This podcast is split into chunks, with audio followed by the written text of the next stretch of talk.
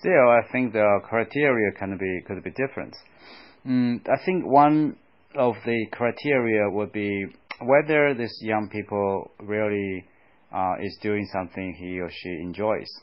For example, uh, if he can just do something he likes, no matter he's an artist or he's just an engineer or just uh, work as a kind of a delivery guy, um, and he really enjoys it, I think he can be successful in his own area. So just um, just do what you like and like what you're doing. Another thing I think maybe um, maybe I would take a look at his uh, mentality and his um, attitudes. If he has this kind of uh, positive attitudes, uh, optimistic attitudes about his uh, work, uh, I think this young person must be quite successful um, because he will feel a sense of achievement.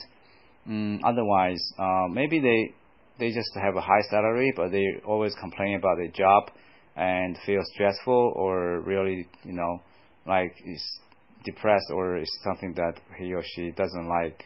So I think maybe this person is not so successful.